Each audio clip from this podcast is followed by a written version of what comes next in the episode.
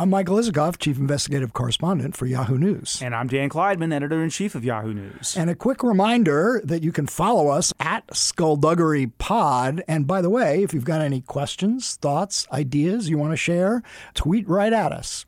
Now let's get on with the show. There was an imminent attack. Uh, the orchestrator, the primary motivator for the attack was Qasem Soleimani attempt to disrupt that plot. You, you all have been talking this morning about the history of who Qasem Soleimani is. He's got hundreds of American lives, blood on his hands. Um, but what was sitting before us was uh, his travels throughout the region and his efforts to make a significant strike against Americans. There would have been many Muslims killed as well, Iraqis, people in other countries as well. That was Secretary of State Mike Pompeo describing the justification for President Trump's extraordinary decision to launch a U.S. drone strike that targeted and killed Iranian Revolutionary Guard Commander General Qasem Soleimani. It was an action that immediately threatened to dramatically escalate tensions in the Mideast. Iran's supreme leader, Ayatollah Ali Khamenei, vowed a, quote, forceful revenge against what he called the criminals who have Soleimani's blood and the blood of the other martyrs on their hands. As he made those comments, the Pentagon revealed it is rushing thousands of fresh U.S. troops to the region. What do we know about the intelligence that prompted Trump to pull the trigger on Soleimani? And how close are we to an actual war with Iran? We'll discuss with Yahoo News' ace intelligence reporters Jenna McLaughlin and Zach Dorfman, who is also of the Aspen Institute. And we'll talk to Bernie Sanders' campaign manager Jeff Weaver on the bombshell new fundraising numbers that have certified the Vermont senator as a genuine frontrunner in the battle for the Democratic nomination. All that and more on this episode of Skullduggery.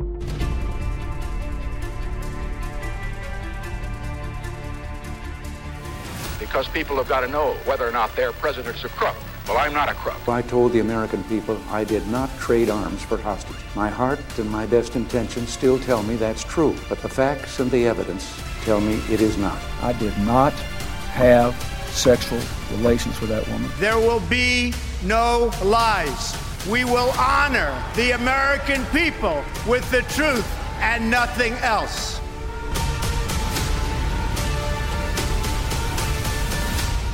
I'm Michael Isikoff, Chief Investigative Reporter for Yahoo News. And I'm Dan Klaidman, Editor in Chief of Yahoo News. So, quite an opening few days of 2020. Things had been a bit slow over the holidays, and then, wow, bam, we're back.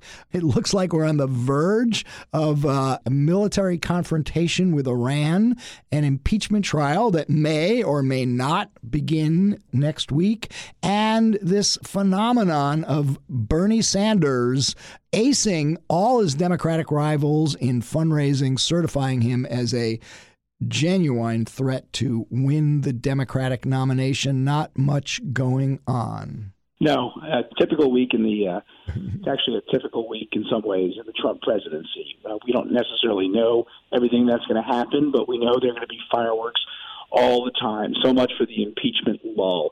By the way, to our listeners, if I sound unusually sexy uh, this week. yeah, I'm not. I think we're already getting tweets coming in about just how yeah. sexy you sound. I've got um, the cold that probably about 70% of you guys have already had. Right. So uh, just bear with me. All right. Um, on on to uh, more pressing matters uh, than your health, and that is the health and welfare of thousands of Americans in the East right now in the wake of this uh, drone strike. You know, I got to say, we've had the raid that killed Baghdadi, the head of ISIS, at the end of October, but we haven't had too many high profile drone strikes in the Trump era. In fact, this has has to be, and I know this is a subject that you are well versed in, having written Kill or Capture. We haven't had a high profile drone strike since, I think, Awlaki in Yemen in, uh, what was that, 2011 or so? 2011, yeah. Yeah.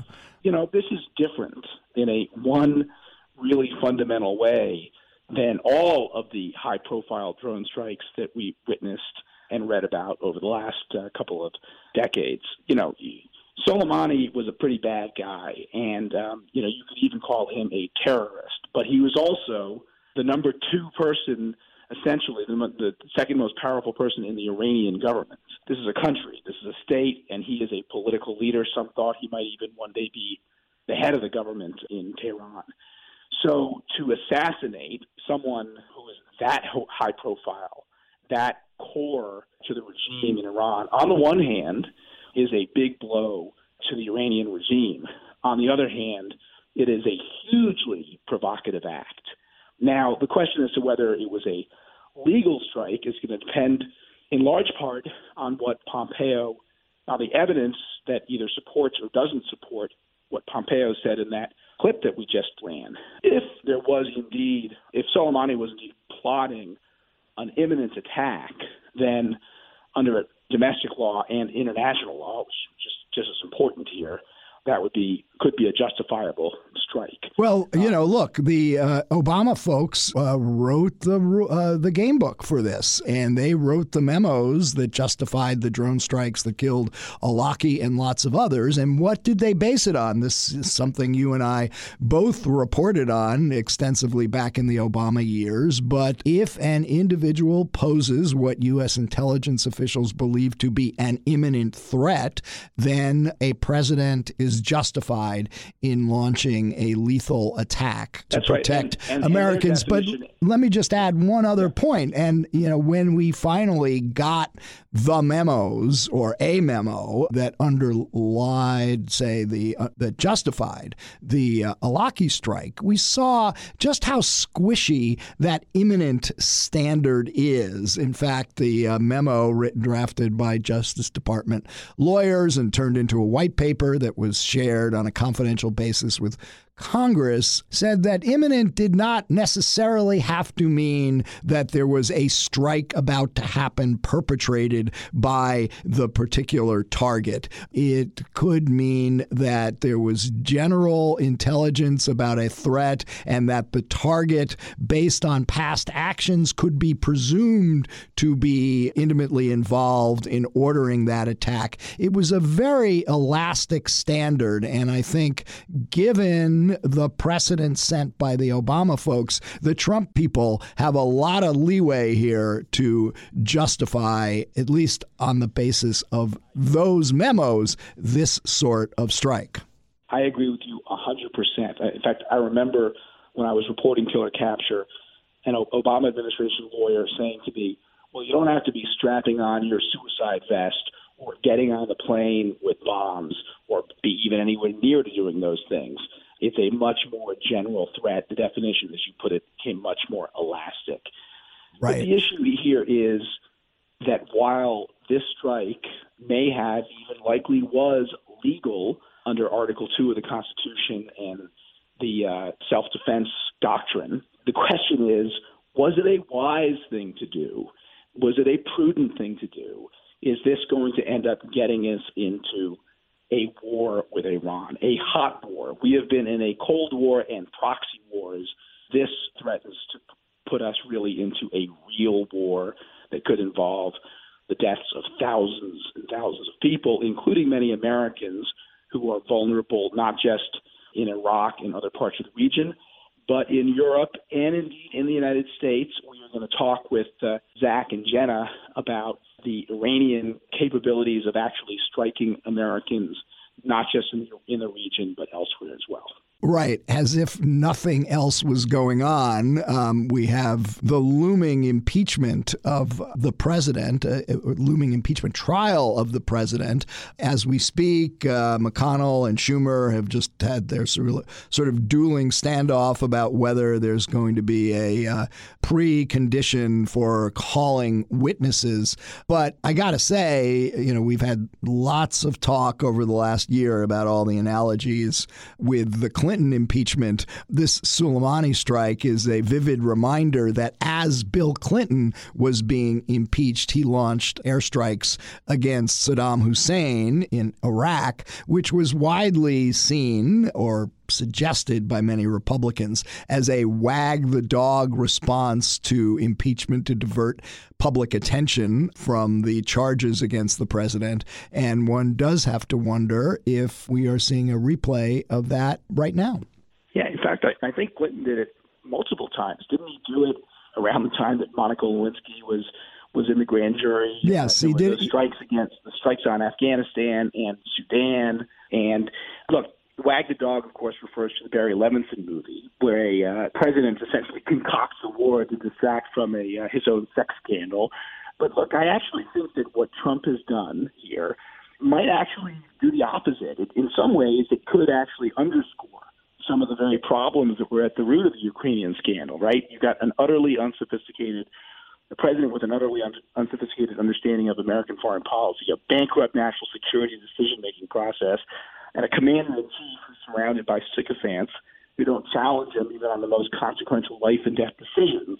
So I don't know how effective this will be as a wag the dog strategy, unless, of course, we do end up in a full scale war, which I don't think will be helpful uh, to the president even as he goes uh, into impeachment.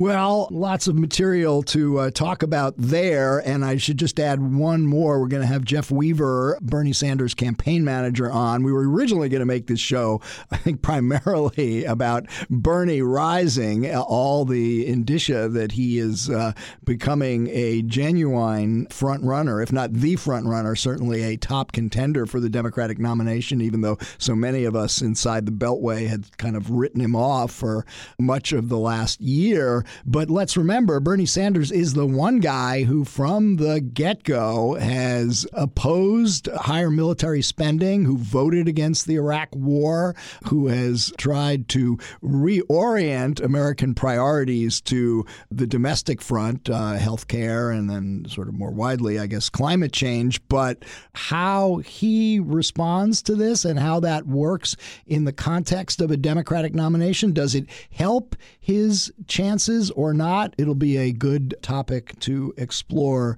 with Mr. Weaver. Well, last night, Bernie Sanders, I think, thought it helped him. Not that he would cynically exploit military action to help his campaign, but he did, I will note, cut an ad in the halls of looked like a hotel room making all the points that you just made about him. So at least in the, in the short run, I think he thinks it's going to help him. Right. And before we go to Zach and Jenna, I thought it'd be worth just taking a look back at uh, the many different positions that Donald Trump has had about Iran. And we've got a bite here from Trump speaking in 2011 criticizing then President Obama on the grounds that he was going to get us into a war with Iran. Let's listen. Our president will start a war with Iran because he has absolutely no ability to negotiate. He's weak and he's ineffective. We have a real problem in the White House. So, I believe that he will attack Iran sometime prior to the election because he thinks that's the only way he can get elected. Isn't it pathetic? well, well, this from the uh, guy who later became president and basically pulled out of the Iran nuclear agreement, showing his disdain for negotiations with Iran, and has now killed who was uh, perhaps the guy who was perhaps the second most powerful leader in Iran. So perhaps isn't it rich? Isn't it? Isn't it rich? All right, let's get on with our guests.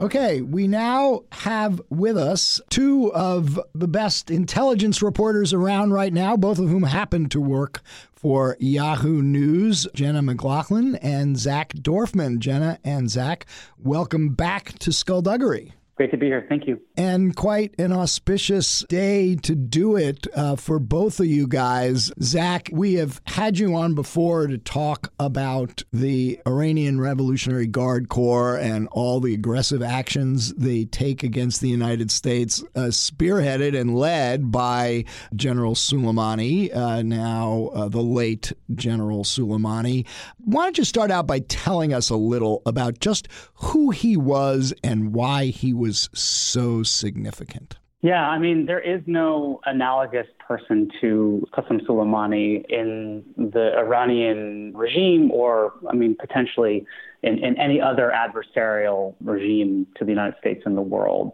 Soleimani was the head for decades of the Quds Force, which was the Revolutionary Guard's kind of covert operational wing. And you know, they were kind of a, a hybrid, a combination of, of if you took the CIA and then maybe also the Joint Special Operations Command, so U.S. Special Forces. And they were also a highly ideological entity. So they were devoted to protecting and spreading the 79 revolution. So they did things that other intelligence agencies do, that other special forces organizations do, but they were also involved directly in spreading the revolution and building connections with other radical Shia movements all over the Middle East and beyond. And most prominently, that uh, was Lebanese and is Lebanese Hezbollah, which has been a, a, a major and, and to this day is now a dominant player in, um, in Lebanese politics. And so Soleimani was also directly involved in the post 2003 order in Iraq and the overwhelming Iranian influence that has characterized Iraqi politics since the American invasion. And also, I should point out that there had been, according to U.S. officials, a, a pretty steady uptick in attacks on U.S. forces and U.S. bases in Iraq. I think uh, something like 11 over the last few months. U.S. contractor, of course, killed most recently. What was the sort of strategic calculus for Soleimani if he was indeed behind these attacks for that uptick in aggressive actions? I mean, well, speculating a little bit, I imagine it was to keep the U.S. presence kind of on unsure footing. The Iranians had a pretty good idea that they could never get rid of the Americans entirely, but they saw limiting or circumscribing U.S.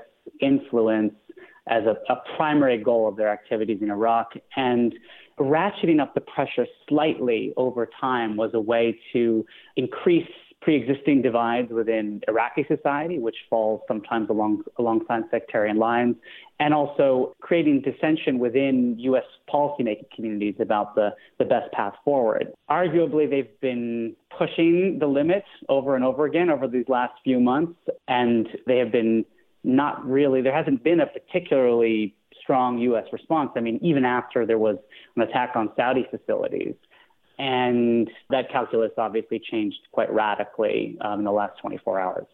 Well, Zach and, and Jenna uh, jump in as well.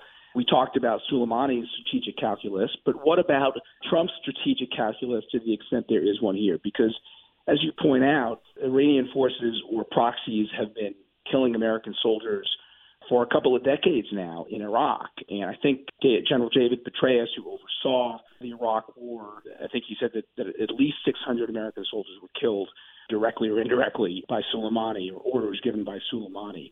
So why now? Presumably the Americans would have had opportunities in the past under several presidents to do this, and they didn't.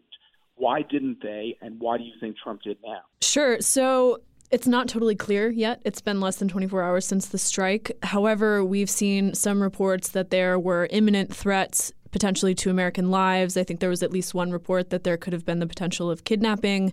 Um, the Trump administration is going to hammer home that they prevented something catastrophic. And we'll have to see what that evidence looks like. I mean, potentially as early as next week, I think we'll probably see some of their legal justifications. I'm not sure if those were prepared in detail prior. It's it's unclear to me. I think probably the most frequent refrain that we hear in this administration is what was the plan? Is there a plan? And that's not clear yet. I think, in terms of looking back into the past, some of the sources I've been communicating with for you know the last 24 hours or so have pointed at the fact that, of course, the Obama administration and the Bush administration have looked at options like this in the past. However, particularly with Obama, who was perhaps a fair amount more risk averse than President Trump, he essentially came to the conclusion that we cannot determine what the actual operational consequences of this decision would be. And at the same time, the amount of potential for collateral damage is just far too high to accept it.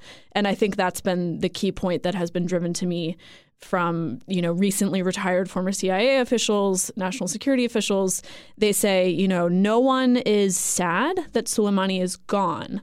However, this massive, massive risk of escalation is something that's at the forefront of their minds, and, and they wonder if there could have been a different option. So let's talk a little about what the Iranians might do now. You know, they certainly have the strong militia presence in the region, in Iraq, in Syria. They're backing the Houthis in Yemen. But their potential to strike back at us is quite wide ranging from cyber, from economic uh, sabotage, going after the oil fields in Saudi Arabia like they did uh, a few months ago to even potential terrorist attacks in the United States. And I want to talk about that in a moment. But give us the big picture, Jenna, on where you see the potential for an Iranian response here. So I think you covered some of those options decently well. I mean, it, it could be a range of things. A lot of people I've been talking to have said it would be hard without a crystal, crystal ball to see exactly what they're going to do. Uh, however, Soleimani favored sort of asymmetrical warfare, and it's likely that his allies that remain alive will continue that tradition. Cyber is certainly one option. When I speak to cybersecurity experts who are familiar with Iranian capabilities, they say that we should not underestimate them. We had reported back when the tankers were struck in the Strait of Hormuz that Iranian officials are on top of this. They know where those ships are, when they're transiting those straits, and they have full capability to do something destructive. We've already seen that they have. They could target diplomats in the region, they could target allies in the Gulf, in Saudi Arabia, in Israel. There are just so many different options, and they could combine several of them. It's, it's really not clear yet what they'll choose. But Jenna, you've got some. I think you've got some reporting that FBI or former FBI officials are actually worried about the possibility of the Iranians striking out in the United States. And I think, Zach, you also wrote a piece for us about all the different ways that they could do that. I mean, they've got long been rumored to have Hezbollah cells that could be activated in this country. What could they actually do on U.S. soil and would they cross that line into, say, assassinations? I'll let uh, Zach address that at more length, but I did speak to at least one former FBI official who said that the first on their list of concerns is whether or not uh, some of these cells within the U.S. would be activated. I mean, Zach's written extensively about that. Yes, I mean, I think that's an obvious concern. I think that there there was there has been a long running debate within the U.S. intelligence community about whether they would actually resort to those kinds of measures because of the potential for a overwhelming catastrophic response by the United States. The thinking on that changed, I think, in 2013. This is off the top of my head when the the Revolutionary Guard did try to assassinate the Saudi ambassador in a Washington, D.C. restaurant. A plot um, that was plot. supposedly ordered by Soleimani himself. Exactly, by Soleimani and, himself. And, and, so. And by the way, I'm sorry. By the way, that might have killed hundreds uh, or, or dozens uh, of Americans if it was going to take place in a restaurant. And I, I'll just uh, note that I actually interviewed John Brennan on the morning that that plot was announced. He had been up all night dealing with it, and he looked spooked you were just saying, Zach, that uh, that kind of calculation changed at that moment. I think that really scared the shit out of intelligence officials in the United States. It really did, and it, it made them think more seriously about the fact that the Iranians and their proxies, particularly Hezbollah Black Ops, might go beyond mere planning to actually execution of these acts. And, you know, there's been a few recent court cases um, that have brought this home. One was a conviction of a, of a man in New York City area named Ali Kourani. Who yep. Uh, was... Zach, let me stop you there because I anticipated uh, somebody bringing this up, and it is a sober reminder that there's some reality behind uh, some of the talk you're hearing from us today.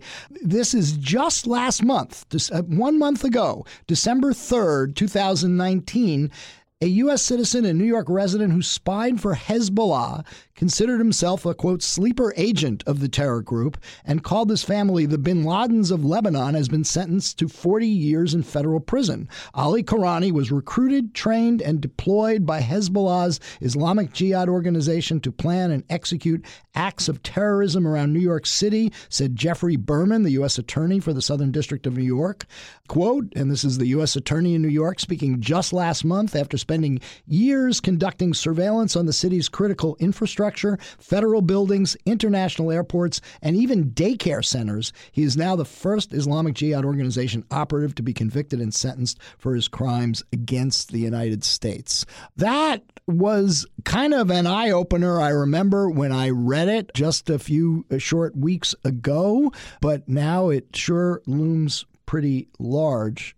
Yeah, I mean, he was he you know he was assembling target packages, as you said, for federal buildings. Um, he was also looking into assembling arms caches and was doing research uh, online for Jewish and Israeli businessmen in the New York area who had been members of the Israeli military. And that was a real serious case. There was another case recently of a conviction of two men, one by the name of Ghorbani and one by the name of Doostdar. These are both Iranian men. One was a, a dual citizen, and one of the men traveled to Chicago and was conducting reconnaissance on um, a, a, Jewish community center in Chicago and also um, Iranian dissidents in Los Angeles and New York. So yes, they do have these capabilities. This is something that U.S. intelligence community officials are very aware of, especially in areas with large Iranian and um, Lebanese populations in particular. So, Los Angeles, San Francisco, Detroit, New York.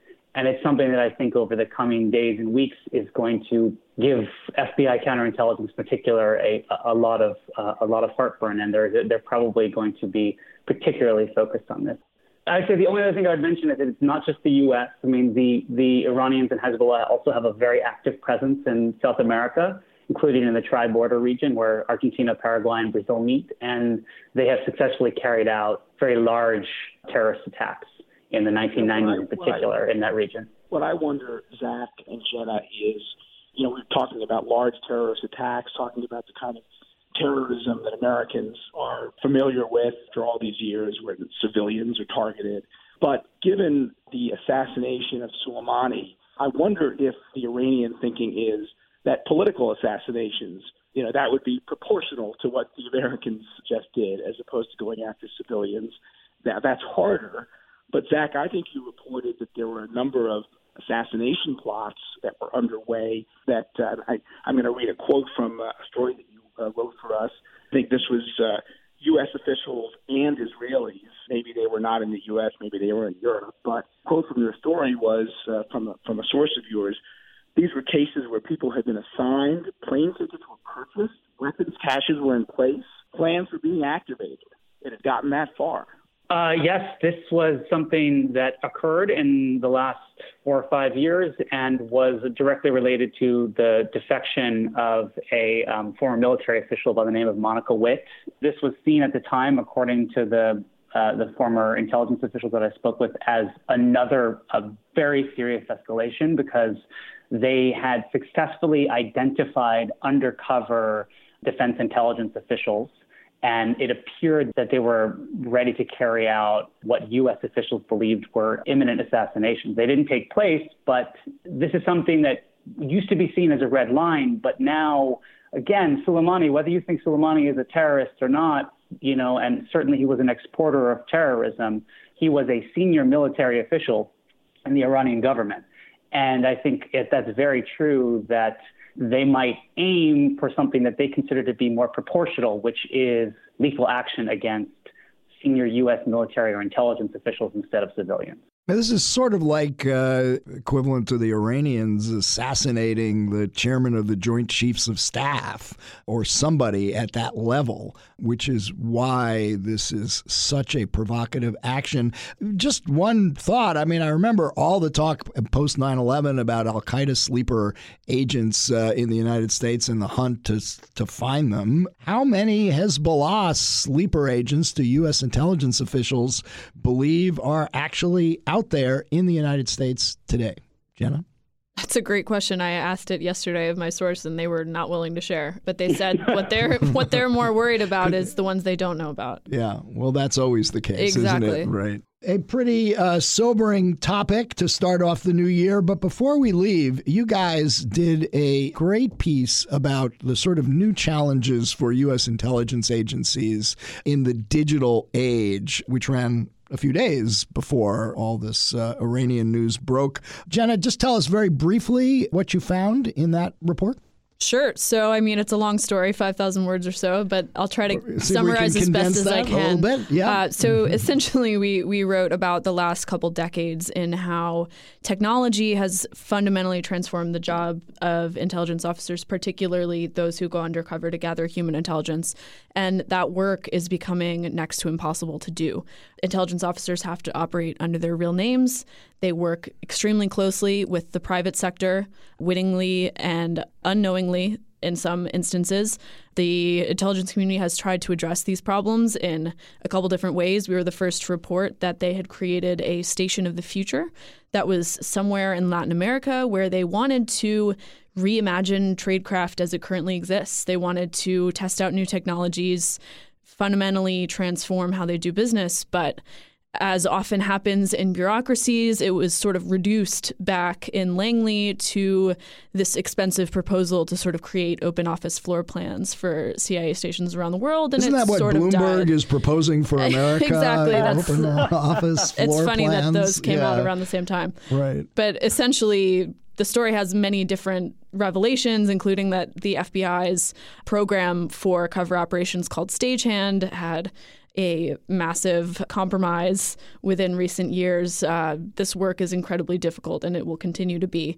And the conversation about where do we go from here needs to start now before we have, you know, the next Snowden revelation, I think. Right. Well, I, I think it's fair let to me just say, uh, okay. just say, first of all, it's an amazing story. I just want to say it is a part of a series of stories that this dynamic duo have uh, reported and written for Yahoo News, all about how our spying capabilities, our secrets have been compromised by the evolution of technology. Very, very important stuff. My question, after having read this last installment of your series, is what is John Le Carre or the next John Le Carre, what are they going to do if there's no longer human spies? So we'll have to see how inventive uh, uh, spy writers can be. But uh, Zach and, and Jenna, thank you so much. Uh, you two are the perfect guests for this show and, and for this story. So uh, thanks for coming on, and, and uh, we will have you both back on again soon. Looking forward to it. Thank you.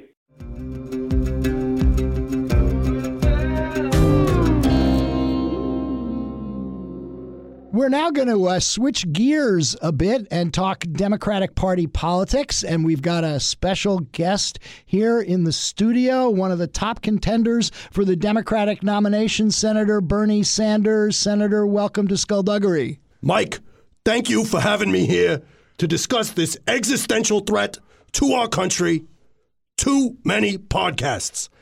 They're all about true crime, and the true crime is the podcasts coming at Americans from the corporate media. Right. Podcasts for billionaires. That's what we like to view uh, Skullduggery as. Actually, it's not Senator Sanders. It's our colleague, Hunter Walker, who does one of the better Bernie Sanders imitations uh, around. Hunter, Hunter, you're going to give Larry David a run for his money. right. We want you on Saturday Night Live. That's that's my goal for 2020. But we do have a good alternative to the senator, and that is his campaign manager, Jeff Weaver calling in. Jeff, welcome to Skullduggery. Hey, how you doing? And uh, just just for complete, tra- so I'm the senior advisor on this campaign. I was the campaign manager in 2016, but I am a senior advisor on this campaign. Okay, we stand so we get the corrected. titles Do- right. do you- oh, no problem. Do you want to uh, rate Hunter's uh, Bernie imitation there? Give it a grade. Well, I'd give it, I'd give it, uh, I'd give it a B plus, B plus.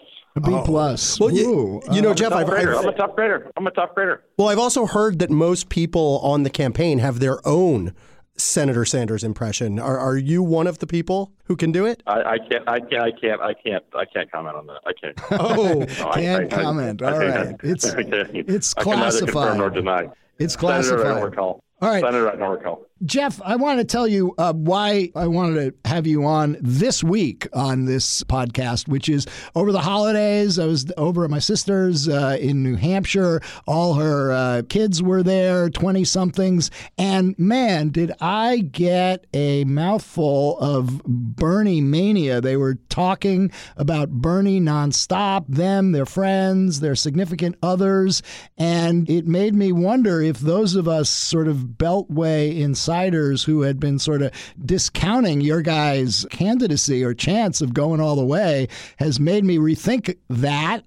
And then, of course, no sooner does that happen than first, bam, Politico says Democratic insiders say Bernie could take the nomination. And then you announce your fundraising numbers $34 million, you know, mopping the floor with all your rivals. Give us your take on where you stand right now. Is Bernie the front runner? Well, look, I, I think that the campaign has uh, moved forward uh, quite a bit since the summertime. You know, I think in the summertime there was a lot of uh, folks who were kicking the tires on other candidates. and I think those folks have started to come home to Bernie. And, you know, the kind of excitement that you heard, you know, during the holidays is something that we encounter on the road all the time when we go out with Bernie. So it is true that folks inside the Beltway, I think, really sort of missed it a little bit. They missed it in 2016, certainly, and I think they're missing it now. But you know, I think you see with the fundraising numbers, I think you see with the events and the turnouts, I think you're seeing that sort of groundswell of support that's going to be critical to him winning. So, as you look at it right now, we are exactly one month away from yep. Iowa and then uh, five weeks away from New Hampshire. How does it look in these early states right now? Do you expect you're going to win in Iowa? And if you don't, you have to finish in the first top two or three, and then take it from there, state by state. New Hampshire, South Carolina, Nevada. How's it looking? Yeah, well, look, we've got strong ground games in, in every one of those states.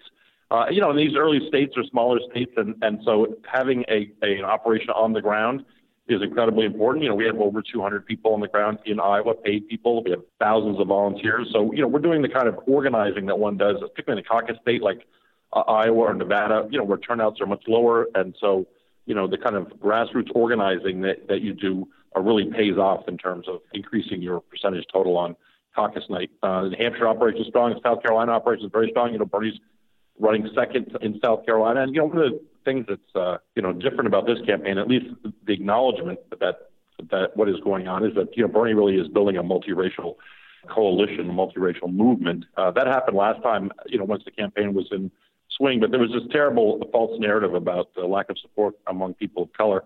But you know, we've seen now in the polling, Bernie is running second with African Americans in a crowded field. He typically runs first with Latino voters all across the country. So you know, it, it's uh, really opened up a lot of opportunity to win in places like Nevada and South Carolina. Well, and, and Jeff, you've done some things differently this time around, right? In 2016, there were a lot of really big rallies, and you were generating a lot of excitement. Not to say that you can't still draw big crowds. But Senator seems to be uh, as interested in, in, in, a kind of a more grassroots approach, smaller smaller groups. Was that something that, that you decided a long time ago? How did that strategy kind of evolve? Well, look, you know, this campaign is very different than the last campaign. You know, well into the fall of 2015, there are a lot of states where our polling showed that 40% of people either didn't know who he was or didn't have enough information to make to make an opinion about him. And so it was important to do big rallies to demonstrate, you know, the sort of broad base of support that he has all across the country. You know, those became national headlines and cable news stories that went into everybody's living room, and I think really validated the campaign of somebody again who was not universally known like he is now. So, you know, it's a very different posture of the campaign, and and people do know who he who he is. You know, his uh, name ID is well over 95 percent, most places at 99 percent, uh, and people have a sense of uh, what his positions are. You know, he fights for working class people, and then he's for Medicare for all, and uh, some other signature issues. And so, uh, you know, this this time around is more of a conversation with voters who already know who he is, and and uh, you know, uh, meeting them in a different way. So yes, it was you know decided you know a while back that we were going to try to have these more uh, you know I say more intimate, but you know there's still many hundreds of people at these quote unquote smaller events. But you know we're trying to uh, create uh, opportunities for Bernie to interact with people in a more personal way quick tactical question because a big difference between 2016 and this election is California, which moved up and could be, you know, a really important state for uh, for Sanders, particularly if he comes out of New Hampshire with a win and a head of steam, and then into Super Tuesday eventually. At what point did you realize the importance of California? Oh, we knew the importance of California, you know, immediately. You know, he did very well there last time, even though the AP had called the national race the night before the California primary, and 2016. You know, he did incredibly well there. He has a, a tremendous support uh, in California, and as you know, as you know, it has the largest number of delegates of any state in the process. And so, having that state uh, move early was incredibly important. for his uh, prospects. You know, it is also a big state, as you know, and very expensive to operate in. And, you know, that does favor candidates who have access to more resources. And so, you know, we have the largest operation on the ground in California right now. We have over 80 people in California on the ground. You know, we plan on having, you know, a paid media campaign out there as well. So uh, California is critical to us, and, and uh, we're investing a lot of time and resources in California for sure. So and again, look, you know, Bernie's strength among uh, Latinos is uh, going to help him uh, immensely in California. Right, um, Jeff. Look at the top of the conversation today is uh, the events in the Middle East uh, in the aftermath of the um, U.S. strike that killed General Soleimani, and the uh, prospect that we could be having a military confrontation with Iran. Now, your guy, Senator Sanders, has been the most outspoken critically of U.S. military adventurism overseas. He famously voted against the Iraq War, uh, the only uh, Democratic candidate to have done so. But we have the information, or at least the claims, from U.S. officials in the Trump administration that General Soleimani was planning an attack against U.S. Uh, personnel in the region and that this was a preemptive strike. So, just to be clear, if Bernie Sanders were president of the United States and he was presented with the intelligence that General Soleimani was planning an attack against military uh, U.S. personnel in the region, would he not take the kind of strike that President Trump ordered, or would he do so? Well, I, look, I don't, I don't, haven't seen the intelligence. Obviously, none of us have. And uh, you know, Bernie has been speaking on this issue, and I think he's going to be speaking more on this issue. So I don't want to get a, ahead of him on this particular front. So I'll let him, you know, speak on this, you know, critically important foreign policy issue. I think he's much better to do it himself than to have me sort of opining about but, it. But but you can give us a perspective on how he views issues such as this, because it is critical if you want to be commander in chief to be clear about how you would respond to protect U.S. interests around the world. Yeah, look, and he's been very clear that he would use military force to protect American lives and American interests. He has, it's no secret to anybody, he has been very uh, critical of foreign adventurism, of uh, wars that he perceives as unnecessary. You know, we all know the Iraq War, you know, longest war in our history was, you know, predicated on uh, faulty information about weapons of mass destruction in Iraq. And, you know, our involvement there today and this, this uh, incident that we're talking about today, you know, has its roots back in you know, th- those votes that took place to, to authorize the Iraq War, which, as you pointed out, he voted against. So, you know, I think you would find somebody who, unlike Trump, you know, would try to make alliances and work with countries of goodwill as opposed to uh, hanging out with dictators, and would try to create an environment where we can resolve conflicts without war. But you know, understanding understanding he has been very clear that he would not hesitate to protect Americans. I just want to follow up uh, with one question, and then I want to let Hunter because sure. uh, I know he's got some questions. And again, this is on Senator's historical record on wars, and you know, you pointed out he's not a purely anti-war candidate. He voted, I think, for military action in Kosovo. I think he voted to the war in Afghanistan. He supported that, though not Iraq. But one war that he voted against was the, the Gulf War back in. Uh, 1991. And, you know, that is exactly what people look back at that war. They, they hold out George H.W. Bush and his administration for putting together the kind of coalition that you just mentioned. And I guess my question there is, what, what is his argument against that war? After all, you know, that was a, uh, we put together this coalition to enforce international norms and to vindicate, you know, the principle that other countries can't freely invade their neighbors why wasn't that a just war in his view? Well, uh, look, uh, you know, majority of Democrats in the Congress at that time voted against the first uh, the Gulf War, including Joe Biden when he was in the U.S. Senate, voted against and that I war. the question uh, was that a mistake? Was that a mistake to vote against it? No, in hindsight. No, no, no. Look, the question, you know, did they put together a, a, a multinational coalition? Yes, they did. And you know, if you look at statements of the, at the time from a number of people, again, including then Senator Biden, you know, I think there was a strong sense among Democrats that not every a step short of war had been taken in order uh, to resolve uh, that conflict. So, you know, that's the issue. The question is how quickly you go to war. And are there other options that you can employ short of war that will achieve your ends, which is always preferable? And in that case, I think the opinion of a majority of Democrats and Senator Sanders or Congressman Sanders at the time was that not every step had been taken by the administration to resolve that conflict short of war. So, Jeff, I'd, I'd love to pivot back to the, the race for a second. So much of the conversation about the Democratic primary has been focused on these national polls where, you know, nationwide, Joe Biden does have about a 10 point lead over Senator Sanders. But the, the picture in the early states looks much different. And, you know, in Iowa and New Hampshire, Biden's running third in both of those behind uh, Sanders and Pete Buttigieg. You guys have said there was a quote unquote Bernie blackout in the media, uh, but as we've been discussing, it seems like you know there's a lot more mainstream recognition that he's a front runner now. Why do you think it's taken so long for that to be recognized? And what do you think, you know, when you say there is a quote unquote blackout, what do you think is behind that? First of all, your observation about the polling uh, is absolutely correct. And as you know, as you all know who have, you know, watched presidential politics before in primaries, you know, er- early state success tends to change the polling in later states. So you know, uh, uh, success by Senator Sanders in these early states will, in fact, move those national numbers as well once we get into the voting season. You know, in terms of the Bernie blackout, look, I just, I think that if you went around to ed- editors at various news entities uh, around Washington D.C. and said, "Do you personally believe that Bernie Sanders can get elected president of the United States?"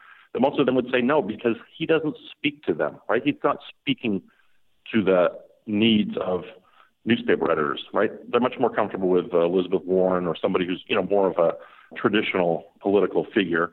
You know, Bernie Sanders speaks to working class people. He speaks to marginalized communities, and that's not who is, uh, you know, running news entities. And so I think there's a lot of personal bias. There was an article I read recently about centrist bias in in the media in general. This sort of idea that fair coverage means essentially you cover things right down the middle, even if one side's clearly right or one side's clearly wrong. And I think that, that that's at play as, as well. But, Jeff, look, uh, leave aside sort of beltway pundits such as us. You know, you, you've got to, you have to make the case that you can beat President Trump, which really is the top priority for most Democratic oh, for sure. voters. And then you look at, say, the latest Mason Dixon polls out of Florida and Virginia. They show in Florida, Biden beats Trump 47 45, but Sanders loses to Trump 49 44. And in Virginia, which has been a pretty reliable Democratic state in the last couple of elections, Biden beats Trump 49 45, and Sanders loses to Trump 45 51. So, with numbers like that and a Democratic base that first first and foremost just wants to get Donald Trump out of the White House. How do you make your argument that people should vote for Bernie Sanders? Well, you know, there's, there's polling in other states that obviously shows uh, him doing uh, better. There was poll in Texas that showed him ahead of Trump in Texas uh, not long ago. So there's polls all over the place. But this is the key uh, to this: like the, the way that we're going to beat Trump, because Trump, in fact, is a very formidable opponent, and you know, strong likelihood that he'll be reelected, frankly. But the way you're going to beat him is by bringing out people who have given up on the political process, by re-engaging working class people, young people, particularly young people of color who uh, sat out the race that, that in 2016. So we need to inspire and excite a whole new group of voters. We're going to swell the ranks uh, of the people who go to the polls, and when we do that, we'll beat Trump and take this country back. Well, one, you know, there's been a ton of discussion about how much youth support you guys have, and I think that's a key component of the strategy you're talking about. But something you said to me earlier that uh, I found quite interesting was you keep pointing to Bernie's support among Latinos. What are you seeing there, and what do you think it's coming from? Well, you know, it happened actually fairly early in the last campaign. That you know, what the polling, our polling certainly showed that we won the Latino vote in in Nevada in 2016, which was the you know the third contest you know, Bernie's uh, personal immigrant story, I think, reson- resonates with uh, Latino voters, you know, the immigrant experience. You know, in many ways, I think Bernie talks about the America that uh, immigrant communities thought they were coming to. And so the sort of aspirational uh, vision that he puts out there, I think, is very appealing to immigrant communities. Jeff, the flip side of uh, the lifting of the so called Bernie blackout is you're going to start getting a lot more scrutiny from the national press. And obviously, you guys have been through this in another presidential election. But I just have a couple of questions that I wanted to ask you about. Let me address that. Let me. I'm happy to address your specific question, but let me just okay. address that premise for a second. You know, this notion that sort of Bernie Sanders has not gotten scrutiny yet is absolutely ridiculous. I, you know, it, it happens less now, but I, you know, it used to be you couldn't read a, a an article in a, in a mainstream newspaper without the word socialist appearing like 15 times. David Brock put out every possible attack on Bernie Sanders last time, from his age to to everything under the sun. So, you know, this thing, this notion that Bernie Sanders is not gotten scrutiny really is a little bit. I find a little bit ridiculous. That being well, said, just- I'm happy to I'm happy to entertain your specific question. you're going to start getting more scrutiny again. I mean, I did note that you got a lot of scrutiny before, but in any event, um, two quick questions. One, over the weekend, the senator told Robert Costa of the Washington Post that the quote is this was about whether he's going to put out a funding plan for Medicare for all, which Elizabeth Warren did. That apparently has not helped her very much, but the quote that Senator Sanders gave to Robert Costa was, "I don't give a number." and I'll tell you why. It's a, such a huge number, and it's so complicated that if I give you an, uh, a number, you and 50 other people would go through it and say, "Oh, explain that. What what is he what is he saying there?" Well, what he's saying there is, you know, you see this attack on the debate stage from people like Vice President Biden, where he, you know, he pounds this thirty-two trillion dollar number, you know, while not uh, telling, you know, then he says, well, my plan only costs seven hundred and fifty billion. Yeah, because Bernie Sanders is paying for the entire healthcare system. Joe Biden's not telling people actually that his plan costs fifty trillion and seven hundred and fifty billion because people are still be paying all of the costs they're currently paying out of their pocket for healthcare. So you know, it is a, a long and complicated discussion, and it's very difficult to do in a very short interview time span to sort of compare apples to apples between uh, healthcare plans. So, you know, I think it's been our certainly been our uh, experience that there is a tremendous amount of obfuscation on the part of folks who are putting forward these sort of half measures, which are really not going to address the problem of Well- people not having access to healthcare. I mean, I get that point that it's a it's a hard thing to do on the debate stage and maybe not advisable. But there's isn't there a way, is this something that you're thinking about, putting out a more detailed plan, putting together some economic columnists, however you do it, and laying it out? Well, he has put he has put forward a list of pay fors that in the aggregate would pay for Medicare for all. So, you know, that list of pay fors exists. Apparently it's not in the format that some people like, but you know, he and he has discussed what it's going to cost, you know, individual uh, people in terms of payroll taxes. So, you know, he's been I think he's been very clear about this. He's the only one who's honest enough to tell people that in fact they're going to pay something for health care under Medicare for all. It's going to be way less than they're paying now, but they actually are going to have to pay for it. Everybody else on the debate stage seems to be promising uh, folks that they're going to get something for absolutely nothing. You're going to get you're going to pay for 20% of the economy, which is what healthcare consumes, but no, no one's going to have to pay anything for it. I mean, that's a little bit ridiculous. So I think he, in fact, has been the most honest about the healthcare crisis in this country and how we're going to tackle it. And it will mean that folks are going to have to contribute something through their taxes, but it will be far, far, far less than they are paying now. One more, just really quick question, which is, Senator, 78 years old. He recently had a heart attack. Um, he has not put out all of his medical records. That is true of other candidates as well. Will he put out all of his medical records uh, some, at some point during this campaign? Well, I think you saw he put out a, a, a three, actually three uh, letters from uh, doctors, two cardiologists who have have been monitoring him, as well as his, you know, his primary doctor, who is who he has seen for decades, is uh, at the U.S. Capitol. And you know, as those uh, cardiologists noted, he's fully capable and ready to be president of the United States in terms of his physical and mental ability. And I, mean, I don't know, but there, there's more to say about it other than you know, I encourage. I know Hunter Walker's been out there on the trail with him. I encourage folks to try to keep up with him on the campaign trail. Jeff, what does it do to your um, what does it Testament to his vim and vigor. Right, uh, Jeff. What do you what does it do to your campaign plans if you have to spend much of the next month, if the senator has to spend much of the next month sitting in the U.S. Senate uh, in a trial of Donald Trump? Yeah, well, obviously that's a complicating uh, factor, and you know we are, are developing contingencies to deal with that if that's what in, indeed happens, and that includes you know increased uh, reliance on surrogates to make appearances on his behalf, and uh, as well, you know when the proceedings get over and the late afternoon, getting on a plane and flying to Iowa and having an event and getting back on the plane and flying back to Washington D.C. to be there for the proceedings the next day, and also you know on weekends. So, uh, you know he'll be able to go to certainly to Iowa and, and New Hampshire and South Carolina. Those are uh, easily reached from Washington D.C. It's a little harder to get to Nevada and California because of the distance and the time change, but uh, I'm sure he'll make it to those places. So look, well. uh, you know, right now the Senate is at loggerheads over this issue of uh, of witnesses, and you have Democrats and uh, sort of liber- liberal pundits in the media attacking Mitch McConnell, Lindsey Graham, for others, saying they uh, they are they've clearly biased, they clearly can't take an oath of office, promising to be uh, an oath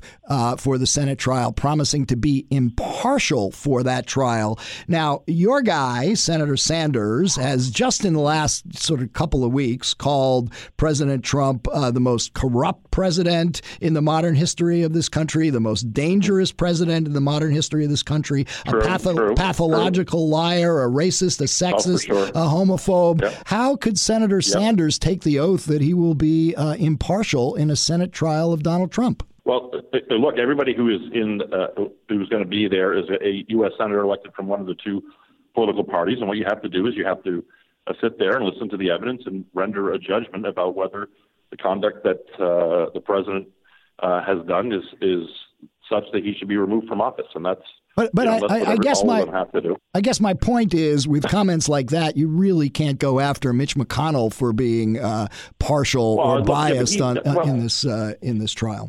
You're right, but that's not even. We're not even talking about his personal bias. He was talking about, you know, working hand in glove with the White House in order to set up the process.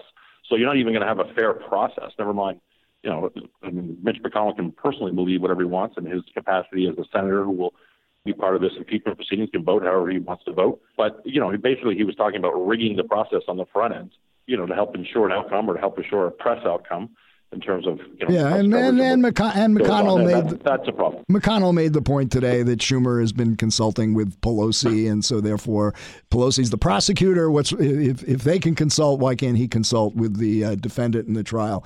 Um, but I think we got one more question for you from uh, uh, Hunter. Yeah, Jeff, I know I know your time is short, but um, I just really want Uh, to. you, you mean that for the, on this call, I hope. yes, only on this call. We're, we're not questioning your health records, Jeff. Um, but you know, obviously, I think you guys would say you see Bernie Sanders as a front runner in this race. How many candidates do you think we're down to? And you know, with uh, the prospect of, of potential escalation with Iran, do you think that dynamic? h- How do you think that will play out between him and Joe Biden and Pete Buttigieg, some of the centrists in the field? Well, I mean, we'll have to see how you know how, how that plays out. It's hard to predict right now, Hunter. You know, in terms of who, how many quote unquote front runners there are, uh, clearly there are you know four candidates who are you know polling relatively close to one another in the early states. But you know, you've seen uh, Andrew Yang sort of moving up a little bit. He obviously raised quite a bit of money. So uh, you know, you know, these things are, as you, know, in the Iowa caucuses, there can be a tremendous amount of movement the last couple of weeks before people go to the caucus. So you, you know, I, I hate to say that anybody's out. You know, Amy Klobuchar obviously has, has support in Iowa as well. So, I, like, I'm not going to rule anybody out. You know, we take all of our opponents seriously. We don't write anybody off, or we don't, you know, discount anybody because they can do quite, you know, you can do quite well in the Iowa caucuses. Again, like I said, it moves wildly in the last couple of weeks. So, Well, thank you, Jeff. And as we've been speaking, I just got in uh, in my uh, email box uh, the statement Senator Sanders has put out about the events in the Middle Mideast right now, and I'll just read you uh, a couple of uh, I'm, I'm quotes from it. crushing it in my, my. I have this is Sanders speaking. Uh, I have consistently opposed this dangerous path to war with Iran, but we need to do more than just stop the potential of the war. We need to firmly commit to ending the U.S. military presence in the Middle East in an orderly manner, not through a tweet. And we must understand that these wars have cost us so much in blood and in treasure. So I guess that gives us some idea of where Bernie Sanders is coming from on this issue. Jeff, thanks for joining us, and we hope to have you back as the campaign progresses. Happy to do it anytime. Take care.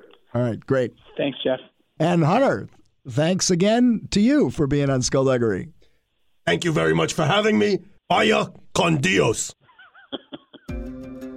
Thanks to Yahoo's own Jenna McLaughlin, Zach Dorfman, and Hunter Walker, as well as Jeff Weaver for joining us on this episode of Skullduggery. Don't forget to subscribe to Skullduggery on Apple Podcasts or wherever you listen to your podcasts. And tell us what you think. Leave a review.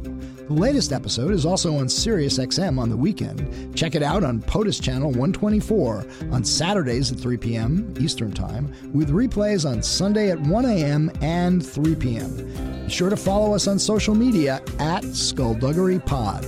Talk to you soon.